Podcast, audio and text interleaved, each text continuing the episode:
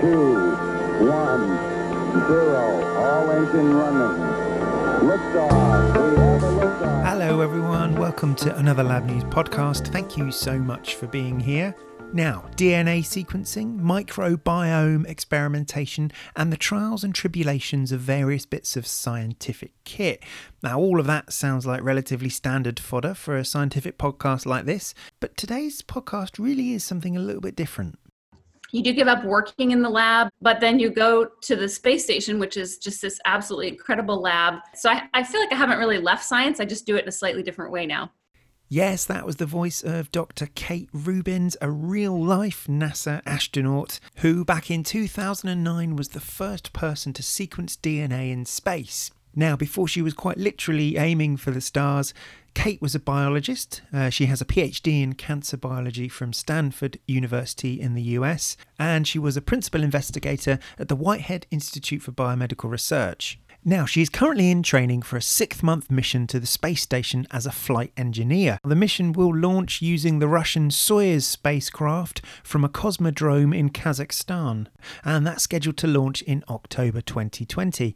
But she was kind enough to interrupt that busy training schedule to talk with me, and what a fascinating conversation it was. Now, we spent most of the time talking about what it's actually like to do science in space, but of course, we also touch on the changing nature of America's space program and what other duties fall to you as a flight engineer when you're careering round the planet in the world's fastest ever lab. So, without further ado, here is the interview, and if I do sound a bit giddy at times, wow, what can I tell you? He was a real life astronaut. Roger, zero G, and I feel fine.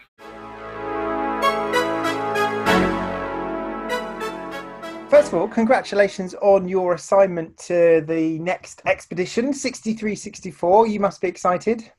Yes, I am really excited. How I imagine this is that you go out to Kazakhstan quite early on to carry on your training. Are you there now? Um, so I'm actually in Moscow. I'm at uh, Star City, which is the cosmonaut training center, and we're finishing up our last part of Soyuz training here. And then we'll go down to Kazakhstan at the end of September for the October 14th launch. Brilliant. So you're kind of really in the, the final stages of the training for this this mission. Yep. So I've been uh, training since uh, December of last year. Um, and it's been kind of an accelerated tra- training flow, uh, but a lot of it builds also on the training that I had for my 2016 mission. And uh, and how do you like Star City? It's lovely. It's it actually reminds me a lot of Johnson Space Center in Houston, Texas. It's um, it's kind of a an academic campus, and it's really focused around cosmonaut training here. It's astronaut training in Houston. Um, but the uh, the engineers and the trainers actually work very closely together between Houston and Moscow. I've always been so impressed at the uh, collaboration between Russia and the US on the space program because it, it, it, feels like so many other forms of diplomacy can fail, but you know, science and technology often overcomes all of that. Yeah, and from the science and engineering perspective, we've always uh, worked really closely from Apollo Soyuz test project on. Uh, and we also have great international partners. Uh, you know, we partner with the European Space Agency, the Japanese Space Agency, Canadian Space Agency. These are our main partners on the International Space Station, but then uh, countries all over the world send experiments. So they don't necessarily have to be a main partner agency to be able to launch an experiment to ISS. Yeah, it's great, isn't it? It feels like if the world is to get on, we should leave the politicians out of it and just let the scientists get on. Just send everybody to space. They'll learn how to get along. Two, three, four. So for our publication and our podcast, a lot of our listeners are, are scientists. So we will get on, if, if you don't mind, to some of the science that you'll be doing. But before that, it would obviously be remiss of me not to ask some probably very cliched questions about life in space. So the first one is like, how did you end up there? Because you know you're a molecular biologist in your background. How how on earth did you end up in orbit? Yeah, so I was a, a molecular biologist and really specifically focusing on virus immune interaction uh, and uh, pox viruses and filoviruses. And I was a fellow at the Whitehead Institute. I had a lab. Um, I was pretty intent on running a lab and being a faculty member for the rest of my life. Uh, but I had wanted to be an astronaut when I was a little kid. And it was actually one of my uh, co PIs on a grant, one of my long term collaborators, who noticed astronaut applications online and said, you know, hey, wouldn't this be funny to submit? You you wanted to be an astronaut when you were a kid, right? And so I submitted the the application and, and went through the interview process and it turned out she was kind of mad afterwards because we couldn't collaborate on the grant anymore. I had to, I had to give up my grants to go to uh, work at NASA, but she's still a very dear friend uh, to this day.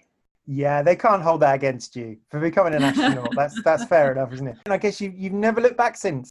You know, it's I, it's one of these things that you do give up working in the lab uh, as a PI, but then you go to the space station, which is just this absolutely incredible lab uh, and you get to do research for over 200 different experiments. So I, I feel like I haven't really left science. I just do it in a slightly different way now. What what other duties then? Like as an astronaut, as I think it's a flight engineer, isn't it, that you're officially called when you go up? What other duties yeah. aside from the experiments that we'll get onto in a minute? What other things do you find yourself in, involved with? Yeah, well, so the interesting thing about space is is we do everything up there. And uh, when I started the training, you know, obviously there's a lot of, of training on the scientific background and the technical aspects of spaceflight. Uh, but then they go send you off to do uh, dental training, uh, emergency medical technician training. Um, some days I'm the plumber. If the toilet's broken on space station, I have to fix that. There's nobody else to to put their hands on the valves and and uh, you know it's really an incredibly complex closed loop water recycling system. So it's it's non trivial when it breaks. Uh, so we do everything from take care of the health of our fellow crew members uh, to fixing any equipment that may have malfunctioned uh, to, to training for spacewalks. So I did two spacewalks on my last mission. Uh, we'll have a few more coming up this next one. And then uh, we work a lot with uh, things like robotics. Um, we can launch small satellites out of the airlock on ISS. So it really depends what complement of work we do. Uh, the majority of it's science, and then the rest of it's taking care of the station and taking care of the crew members. That's that's excellent. Some of the most glamorous kind of admin tasks in the world. Are, are that's, Absolutely. Really, yeah, yeah. Okay, so I have one more kind of space-based question before we, we get onto the science of the whole thing. Um, obviously, you go up with the Russians on Soyuz. Um, mm-hmm. But of course, I guess the big news in, in space transport at the moment is that the US has kind of regained your capability to self launch via the, the privateers via SpaceX. Uh, what are your thoughts on that? And, and will that kind of in time stop your relationship with the Russians? Yeah, I don't think anything's going to stop our relationship with the Russians because it's a joint international space station. So uh, we're always going to work together. Um, modules are connected. Uh, we we uh, transfer power back and forth. Um, we work each uh, segment of the space station has to work together, for example, for an orbital reboost. And so we are always going to work incredibly closely together with all of our international partners. Uh, in terms of launching, it's actually really great to have multiple capabilities to launch to the space station. So we're incredibly excited to see uh, the first operational flight of commercial crew. Uh, it's going to be just totally exciting to welcome those guys onto the space station and see them come through the hatch for the first time.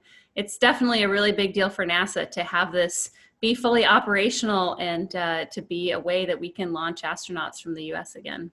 In your last, in your 2016 mission, you you helped capture the Dragon uh, space capsule when it was just carrying supplies. Is that right? Yeah, so uh, we've had cargo vehicles uh, that have come up for a long time, and so uh, we used to grapple those with the robotic arm. Now they have the ability to to fly in and actually dock to the space station. Uh, and so uh, the other one of the other things that we did out on the on one of the spacewalks is install the docking adapter, which is the hatch, the port that the the new folks will come through. And so that's kind of cool to have installed that and then see that uh, be put in use uh, to actually welcome these guys on board.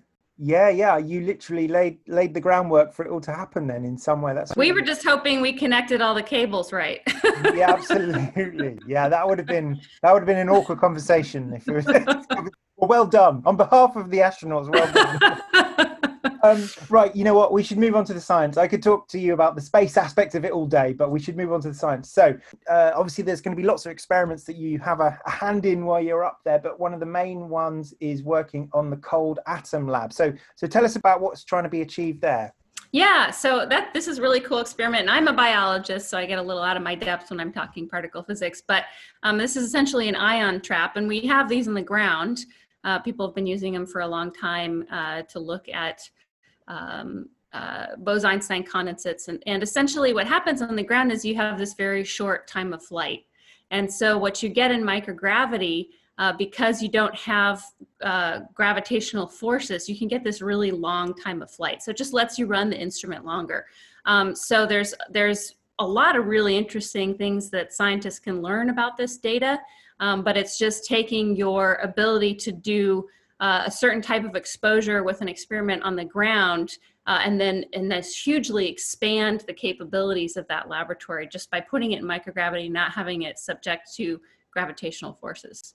I see. Oh, that's interesting. So it's something obviously unique about the environment in which the ISS operates that is useful for the people that are studying this. Yes, yes. Yeah, okay, that makes sense. And now, some of the other work you're doing is with cardiomyocytes, is that right? And that's following on from work you've done before?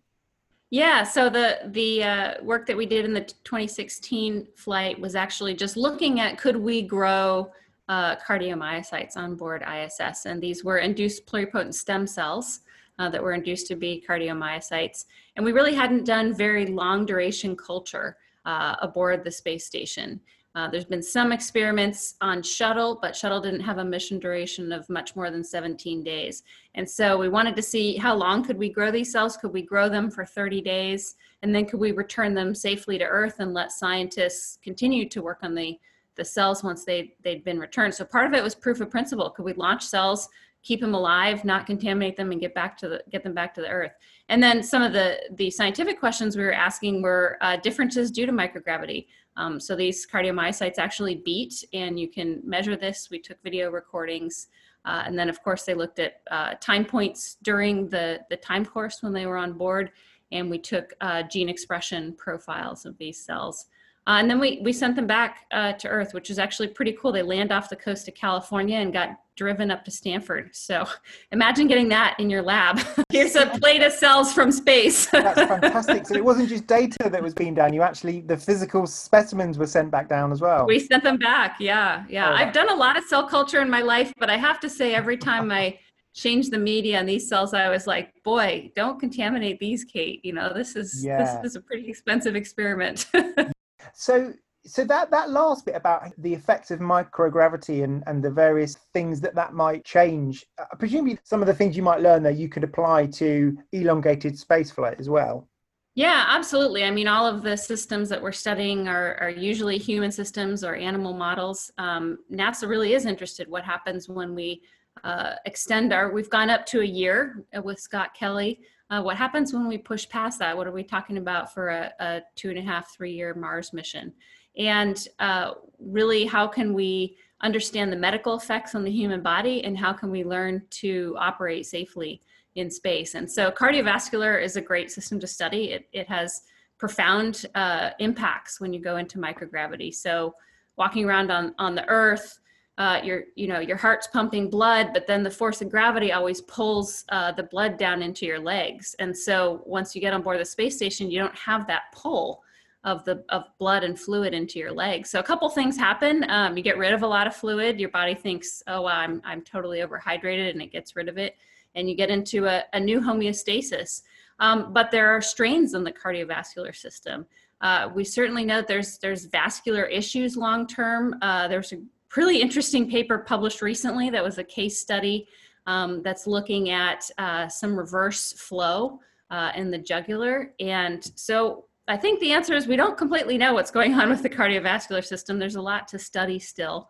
Uh, and so certainly uh, looking at cells is a great place to start. And then we volunteer as human research subjects. So I'll be participating in a number of, of studies as the subject as well as the oh, okay. investigator. Yeah, I suppose in some in some senses, uniquely, this is a, a, an academic exercise to find out more about the biology. But you yourself presumably suffer some of these consequences as well. yes, so it's uh, you know it's all informed consent, uh, but I try to volunteer for as many studies as possible. We just don't have that many humans that have ever been to space, and we have even fewer that have been for long duration. And so, uh, giving yeah. scientists the opportunity to to study this, I think, is really valuable.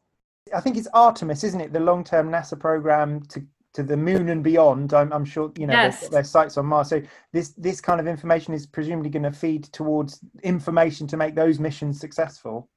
It will, and it also has a lot of uh, influence on our understanding of human disease back on Earth. So a lot of things that happen in space, for example, mimic aging. Uh, we don't know the complete extent at a molecular level if it's the exact same processes or not.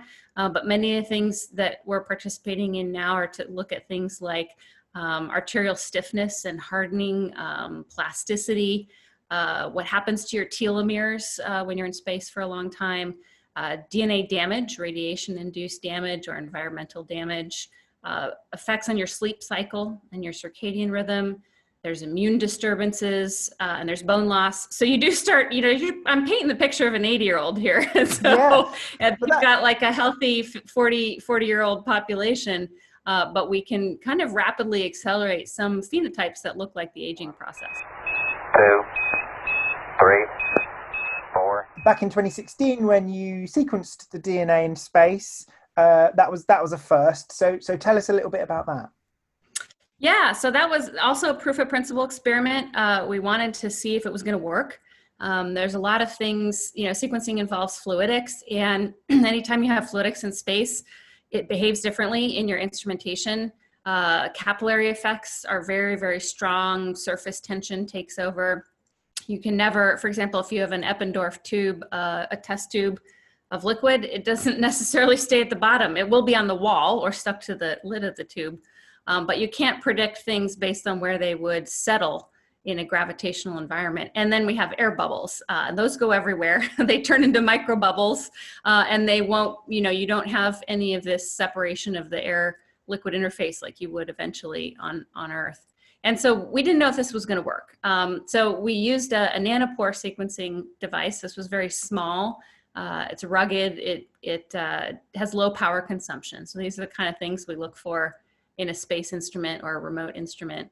And uh, because it's really a lot of microfluidics, uh, some of the more difficult parts of larger scale fluidics didn't seem to be as much of a problem. But we went into it. We just didn't know if it was going to work. So we sent up a, a couple different libraries. Um, we sent up an E. coli, a mouse, and a human mixed together, and we wanted to see like a could we even get the sequence action to work? It's kind of like your your first day of your graduate project. Is this can i put these things together and get something out the end?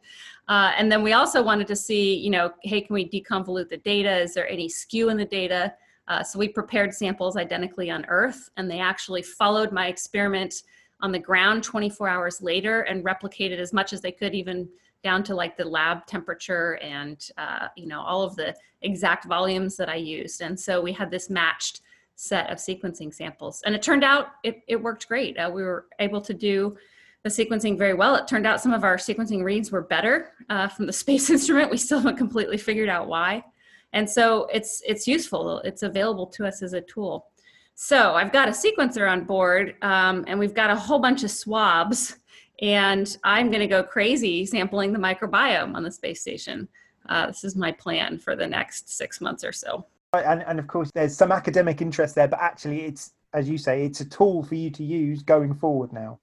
Yeah, and it's it's really two things. One is, uh, you know, can you take this technology? This is the kind of thing that when I was working in field research in Central Congo, uh, studying virus outbreaks, this is the kind of thing you want to have in your pocket. Same thing. It's rugged portable um, instrument stands up to pretty harsh conditions. So if it can launch with the vibration loads of space, it can handle the back of a, a Land Rover on a Congo dirt road. And so part of it's kind of pushing the boundaries of what we can do in remote medicine and in field sampling sites on Earth. And then part of it is also now that we have the tools, sequencing is just a great tool. So with that, you can interrogate uh, the environmental microbiome, the human microbiome, I'm really interested in how the microbiome changes over time, for example, when we get new crew members on station. So I'm excited to welcome these guys to the hatch because they're my very dear friends, but I'm also really interested in what microbes they might be bringing with them. so we'll plan to sample before and after they arrive uh, pretty heavily. And uh, just kind of trying to understand like our water system up there. It's a closed loop system. We have greater than 90% water recycling, and we've been doing it for years. So the coffee that I drank in 2016, it got returned to the system and it's still up there uh, for the most part. Almost all those water molecules are there. Uh, to me, that seems like an interesting place to be looking at the microbiome. Um, all of these closed air and water loops on station. It's a it's a completely separate uh, atmosphere from the Earth, and it's been up there for 20 years. So we'll we'll celebrate the 20 year anniversary when I'm up there. It's it's its own biome, and I'm I think it's really going to be cool to explore microbiologically. Nice to be in orbit.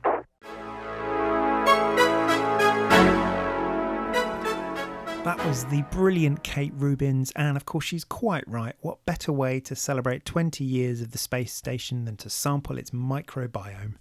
Right, that's it for this episode. Thanks so much for listening, and I'll speak to you next time.